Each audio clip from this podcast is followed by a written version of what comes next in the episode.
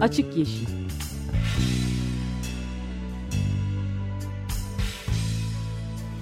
Hayatın, politikanın ve sokağın çevre ekoloji gündemi.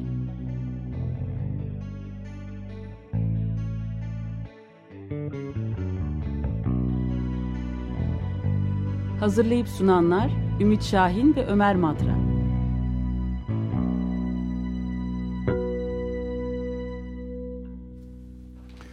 ...94.9 Açık Radyo burası ve Açık Yeşil programı başladı. Ee, Ümit Şahin e, yok bir çevreyle ilgili önemli bir toplantıyı iklimle ilgili takip etmek üzere iki gündür. Bu ikinci gününde onun sonuçlarını daha sonra göreceğiz ama biz burada e, ben Deniz Ömer Madra ve Can Tombil'de destek ekip olarak geldi. ve Merhaba yine ben. Gene o Müfit Erkarakaş'a da teşekkür ederiz destekçimiz ve Açık Yeşil başladı. Şimdi e, arada ne çalacağımızı konuşmamıştık. Ona da bir karar veririz. Evet. Şimdi önemli, e, en önemli yoksun bırakıldığımız hafta sonundaki e, keyfimizi mahveden şeyi söylemiştik. Onun için geçiyorum onu yani.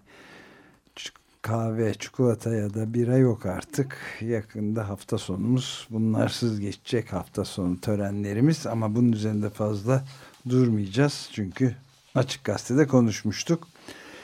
Önemli e, bir haberimiz var. E, Sadun Boro, o Türkiye'de denizcilik deyince aklına yelkenli deyince herkesin aklına gelen en önemli isimlerden biri. Bütün ömrünü denizlere e, vermiş ve aynı zamanda da çevre konularında benzersiz bir tavır göstererek denizleri, sularını, göklerini korumaya gezegenin kendisinin elinin ulaşabileceği her yerde bu katkıyı yapabilmiş, yapabilmeye çalışmış önemli bir adam. Evet teknesiyle dünya turu yapan ilk Türkiye Cumhuriyeti vatandaşı olarak geçiyor tarihte.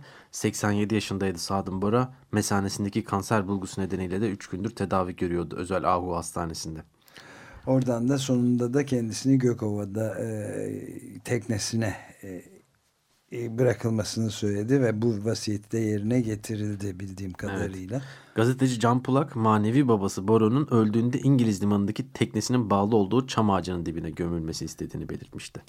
Yani bir çam, çam ağacının hemen yan tarafında e, olacaktı. E, bunun için uğraştıkları yazıyordu geçtiğimiz hafta sonu yayınlanan Hürriyet gazetesinde. Evet yani dönüşü de e, 1968'de miydi? E, dünya turunu tamamlayıp yani korkunç bir mesafeyi kat ettikten sonra yüz binlerce deniz mili aslında bütün hayatı boyunca yapmış olan bir gerçek bir deniz insanı denizci kaptan e, ve binlerce kişi tarafından da hak ettiği şekilde karşılanmıştı turunu tamamladığı zaman dünya turunu. Evet. 34,5 ay sürmüştü bu dünya turu. 1968 yılında bitmişti. 10 Haziran 1968 tarihinde e, bu yayınladıkları haberi aynı şekilde güncel olarak da gazetelerinde paylaşmış Hürriyet Gazetesi. Evet fotoğrafları da var hakikaten. Sadun ve Oda Boron'un e, bu macerası. Evet İsveçli eşi. Evet Sadun Boro ile Açık Deniz programında Açık e, Radyo'da da mülakat yapmıştık Beysun. Bizim e, çok e, etraflı, ayrıntılı bir mülakat gerçekleştirmişti. Söyleşi yapmıştı kendisiyle. E, ve onun bir bölümünü şimdi size e, dinletelim. Ve ona da bir Sadun Bora'ya da bir e, günaydın diyelim. Beysun Gökçe'nin yaptığı bu mülakattan evet. bir bölüm.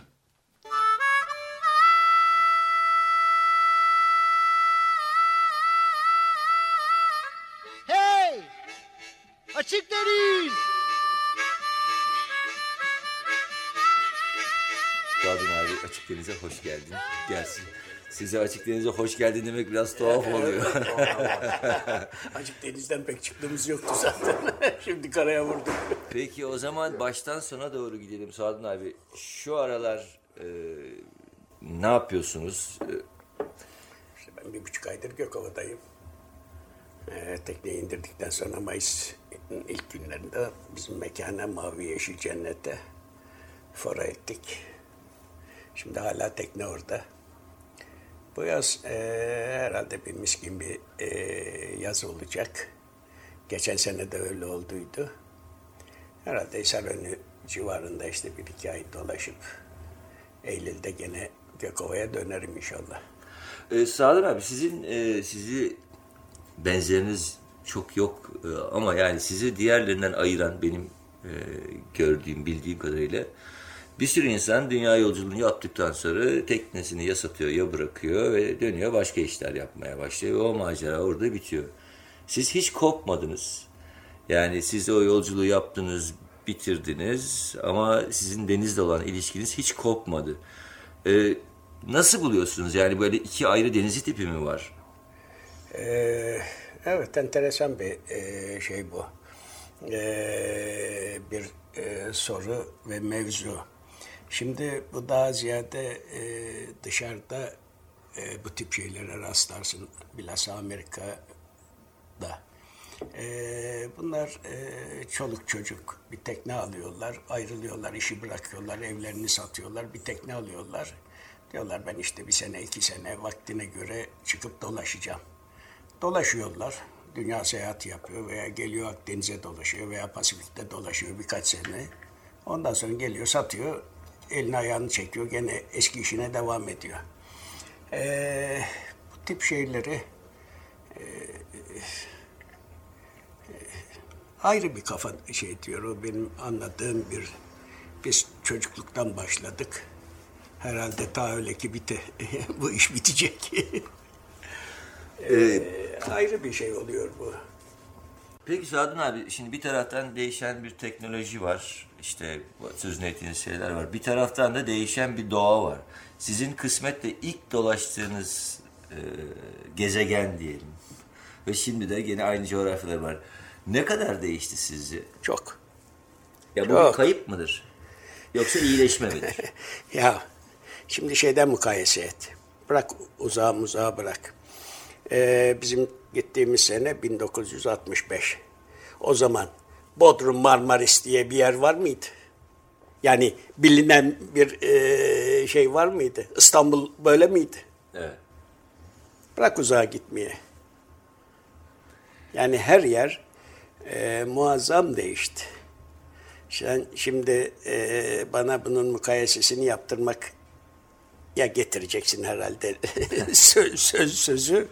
Ben sana ufak bir e, şey yapayım, e, karşılaştırma yapayım. Hatta bunu e, Pupa Yelken'in e, Pupa Yelken'in bir iki sene evvelki e, nüshasında yazdımdı bunları. Geçmişle bugünkü e, dünya seyahatleri arasındaki farklar. Biz bu seyahatleri, ben bu seyahatleri üç kısma ayırırım. Biri e, Slokum'la başlayıp ikinci dünyanın savaşının e, başla, başlangıcına kadar yani 1940'lara kadar yapılan seyahatler. E, İkinci e, grup e, Harp'ten sonra 50'den başlayıp işte 70'lere kadar devam eden bir grup. Bu birinci grup tamamen dünyanın en bakir olduğu zamanlar. E, insanların e, en misafirperver, turizm diye hiçbir şeyin lafı olmadığı bir devirdi. En kaymağını o zaman dolaşanlar en kaymağını yediler e, o gittikleri yerlerin.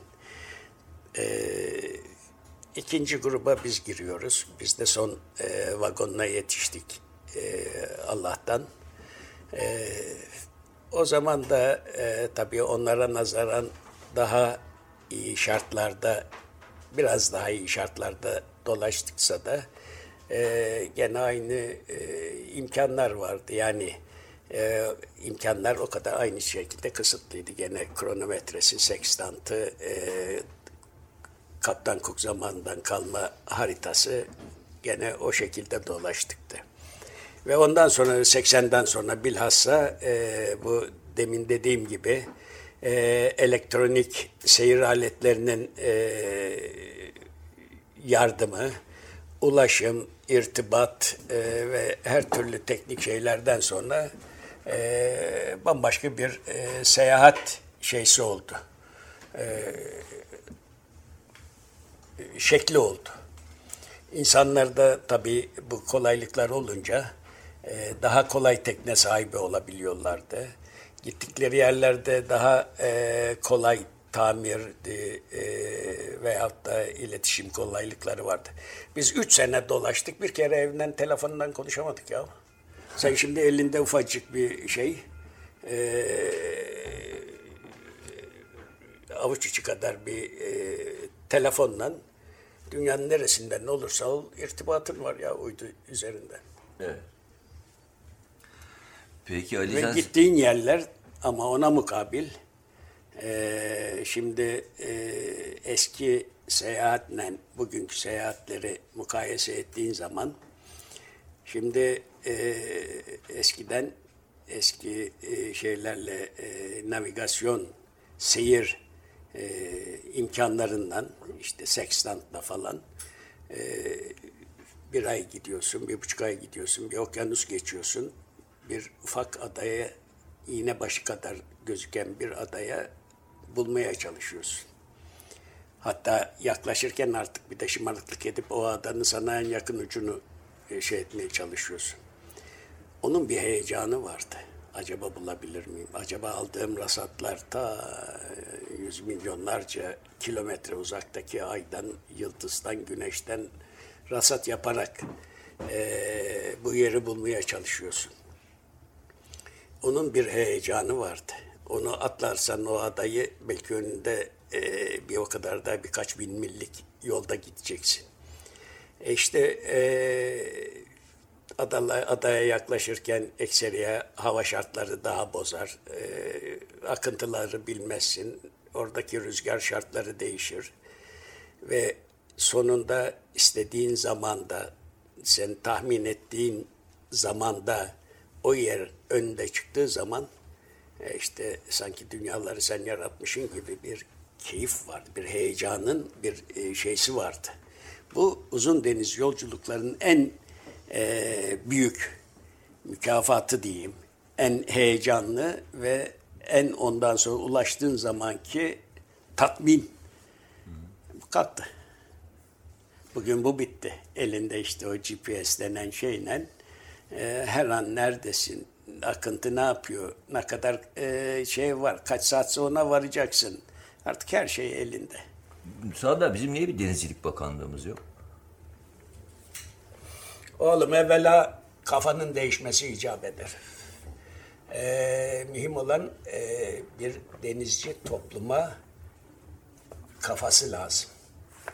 Ee, yoksa sen e, Denizcilik Bakanlığı değil, Denizcilik Cumhurbaşkanlığını koysan, üzerine de bilmem ne profesörünü getirsen, da, e, şey hiçbir şey değişmez.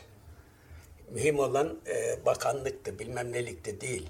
Toplum ve dolayısıyla kamunun, görevlilerin o deniz kafası Kültürü. e, gelişmesi icap eder.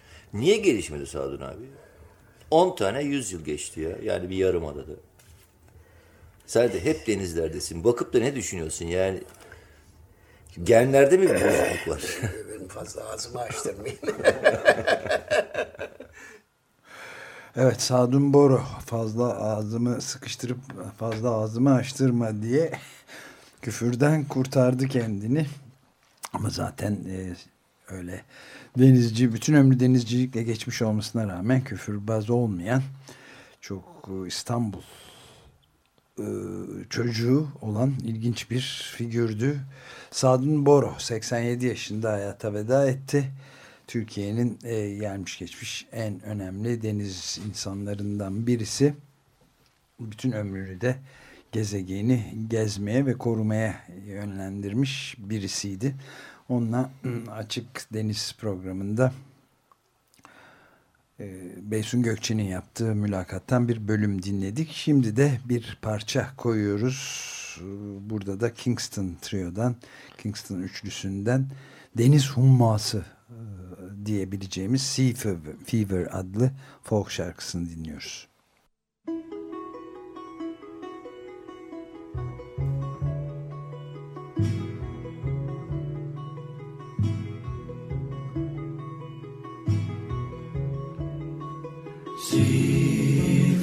My mother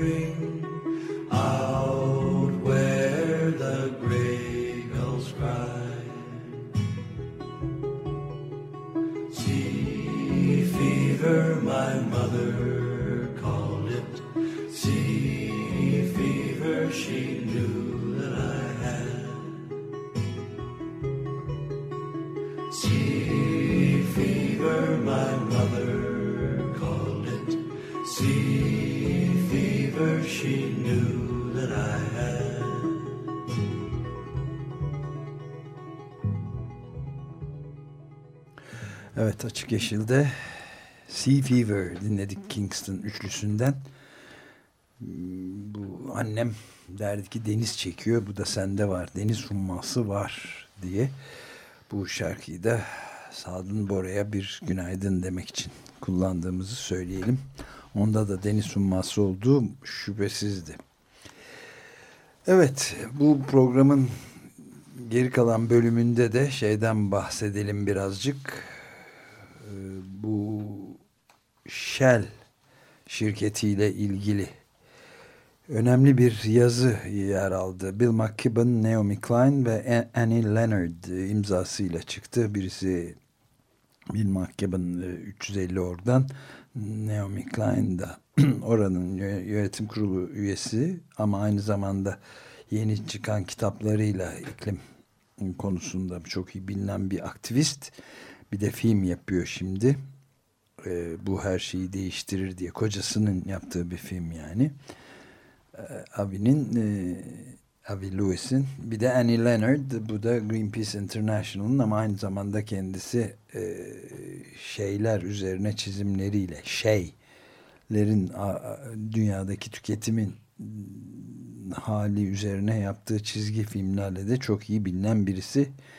Üçüyle de çeşitli vesilelerle açık radyoda mülakat yapmıştık. Ortak bir yazı kalemi almışlar ve diyorlar ki Shell'in e, Shell e, şirketinin Kuzey Kutbu'ndaki e, bu petrol araması dünyaya gerçek tehdit budur. Yoksa kayaktivist denilen kanolarla bu şeyin önüne çıkan büyük dev e, petrol Shell'in e, petrol platformlarını önlemeye çalışanların yaptığı bir tehlike değil diyorlar. Şimdi şöyle bir şey e, başlıyor yazı. Hepsini okuyacak zamanımız olmayabilir ama kısaca özetleyecek olursak gezegenin en sorumsuz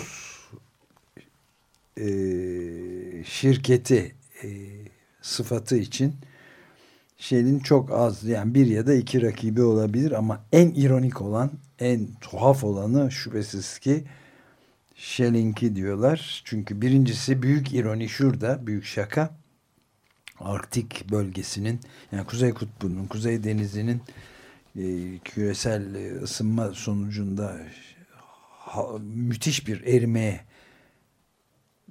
uğradığı bir zamanda Shell ilk olarak bu eriyen e, buzları eriyen sularda yeni e, aramalar yapmak üzere kazılar yapmak üzere ilk sırayı yer alması ironinin e, ağ babasıdır. Çünkü hem daha fazla petrol çıkaracak o zaman da e, e, sıcaklık daha da hararet daha da yükselecek şüphesiz.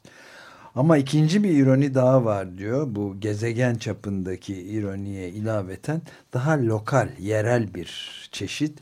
O da e, güvenlik bölgeleri diye adlandırılacak bir şey. Şimdi Mayıs ayında Shell şirketi Alaska'da bir federal e, mahkemeye müracaat etmiş. Nasıl ikna ettiyse Greenpeace'in Arktik bölgedeki kendi e, teknelerine 500 yardadan yani 457 metreden daha yakına gelmelerini e, yasak koydurmuş. Hmm, evet. Yani e, koydurmuştu zaten aslında. E, Seattle'da Puget Sound denen yerde geçiş halindeki tekneler için kondu, koydurmuş olduğu bir şey. Fakat geçen ay 500 kano, kayak diyorlar onlar Eskimoların yani orada yaşayan Inuitlerin, Eskimoların ve yerli halkların geleneksel e, tekneleriyle yani bayağı kürek çekerek e, Shell'in devasa platformlarından birini Puget Sound'da dururken 500 e, kayak denen e, teknenin toplanıp protesto etmeleri yani bir çeşit e, Davut'la Calut e, hadisesi David'le Goliath hikayesi bütün dünyada da dolaştı bu internet üzerinden fotoğrafı ve birkaç tane de cesur kişi kendilerini bir başka platformdan da sallandırmayı başarmışlardı böyle kayışlarla. E, fakat hiç kimse yaralanmadı, hiçbir şey olmadığı halde Shell bundan o kadar hoşlanmadı ki şirket bayağı bir e, Greenpeace için e, yargı, e, savcılıktan yargıdan gelen bu kararnameyi 350 org ve diğer bütün bu Arktik bölgede şey yapan arama yapan şirket aramaya karşı çıkan sivil toplum kuruluşlarının hepsine yollamış. Bakın 500 metreden fazla yaklaşamazsınız. Bayağı da ciddi bir şey aslında 500 metre yani. Evet. 457 diyelim 500 yarda yaklaşamazsınız. Mahkeme kararı var elimde kapı gibi diyorlar.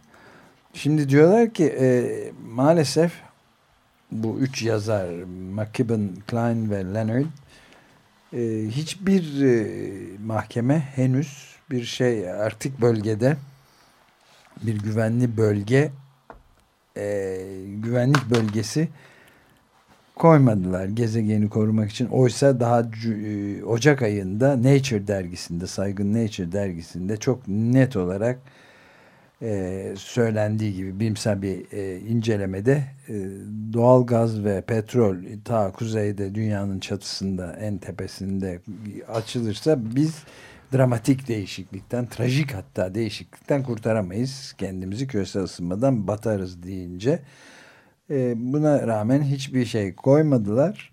Tam tersine tatbikatlar düzenlendi geçtiğimiz evet. haftalar içerisinde. Yani NATO ülkeleri, Amerika Birleşik Devletleri başta olmak üzere İskandinav ülkelerinde katıldığı tatbikatlar düzenlendi orada.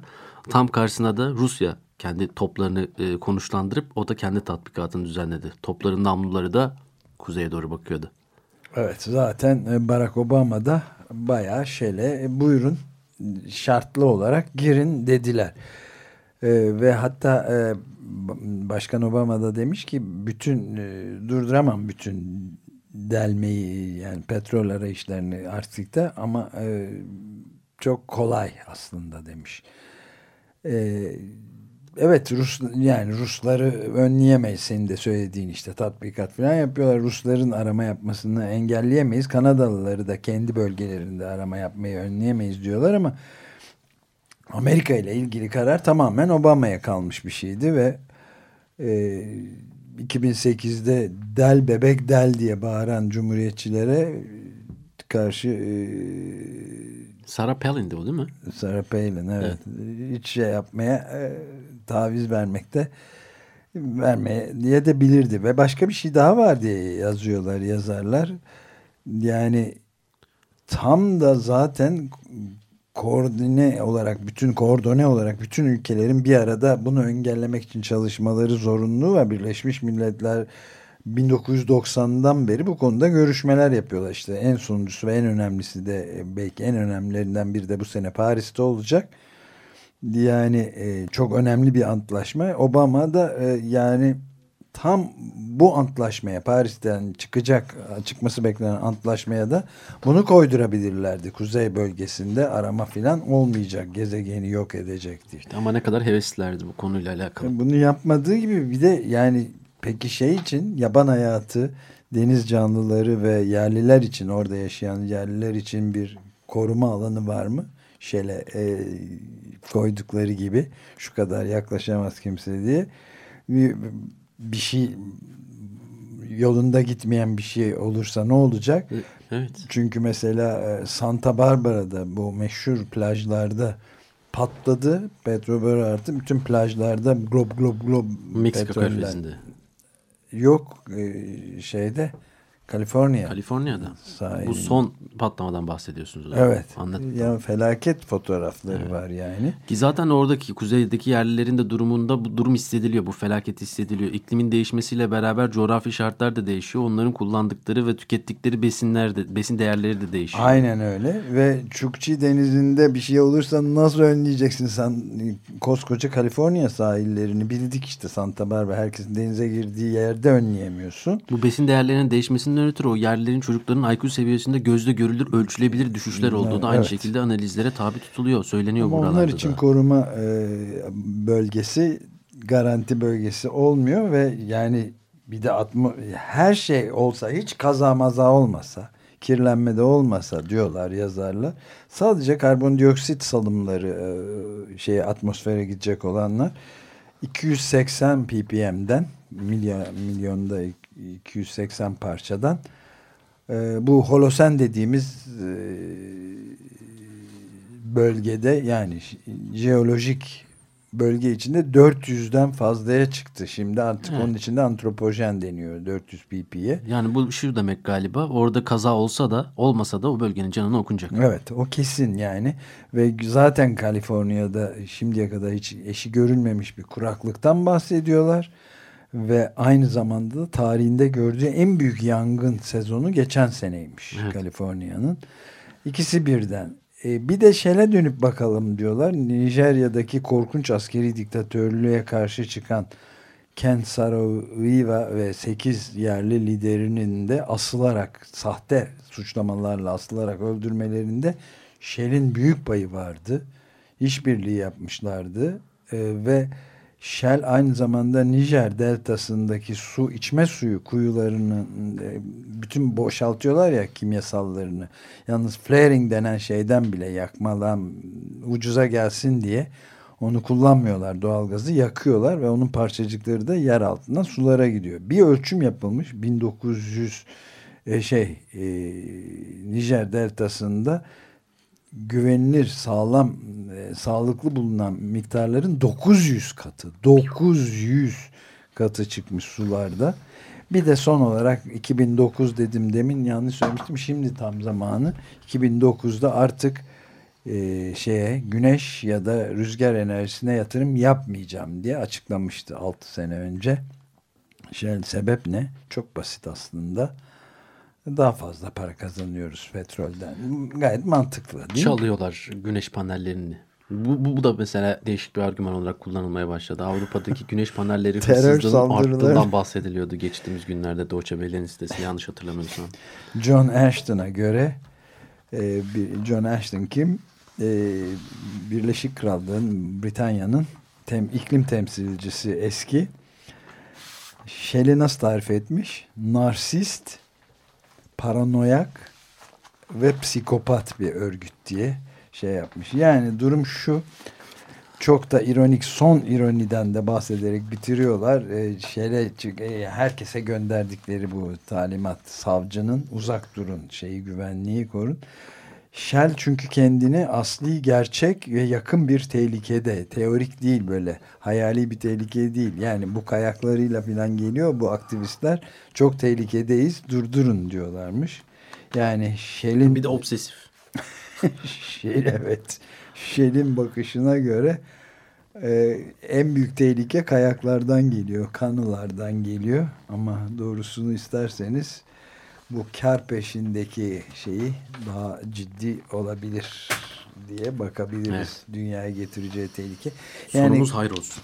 sarı kırmızı diye oradan alan alışverişlerini oradan yapan otomobil sahipleri Galatasaraylılar Dikkatli olun. dikkatli olun vazgeçsinler. Fenerliler zaten almıyorlar diye düşünüyorum Beşik, Beşiktaşlılar ama Galatasaraylılara da bir uyarıyla bitirelim. Sarı kırmızıya aldanmayın. Shell böyle çalışıyor. Peki bitirdik. Hoşçakalın Görüşmek üzere.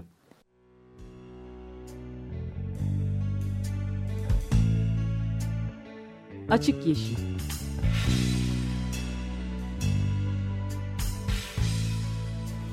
Hayatın, politikanın ve sokağın çevre ekoloji gündemi.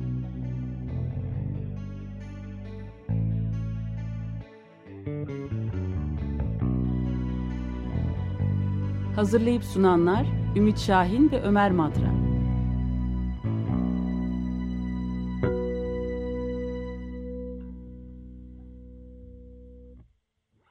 Açık Radyo program destekçisi olun. Bir veya daha fazla programa destek olmak için 212 alan koduyla 343 41 41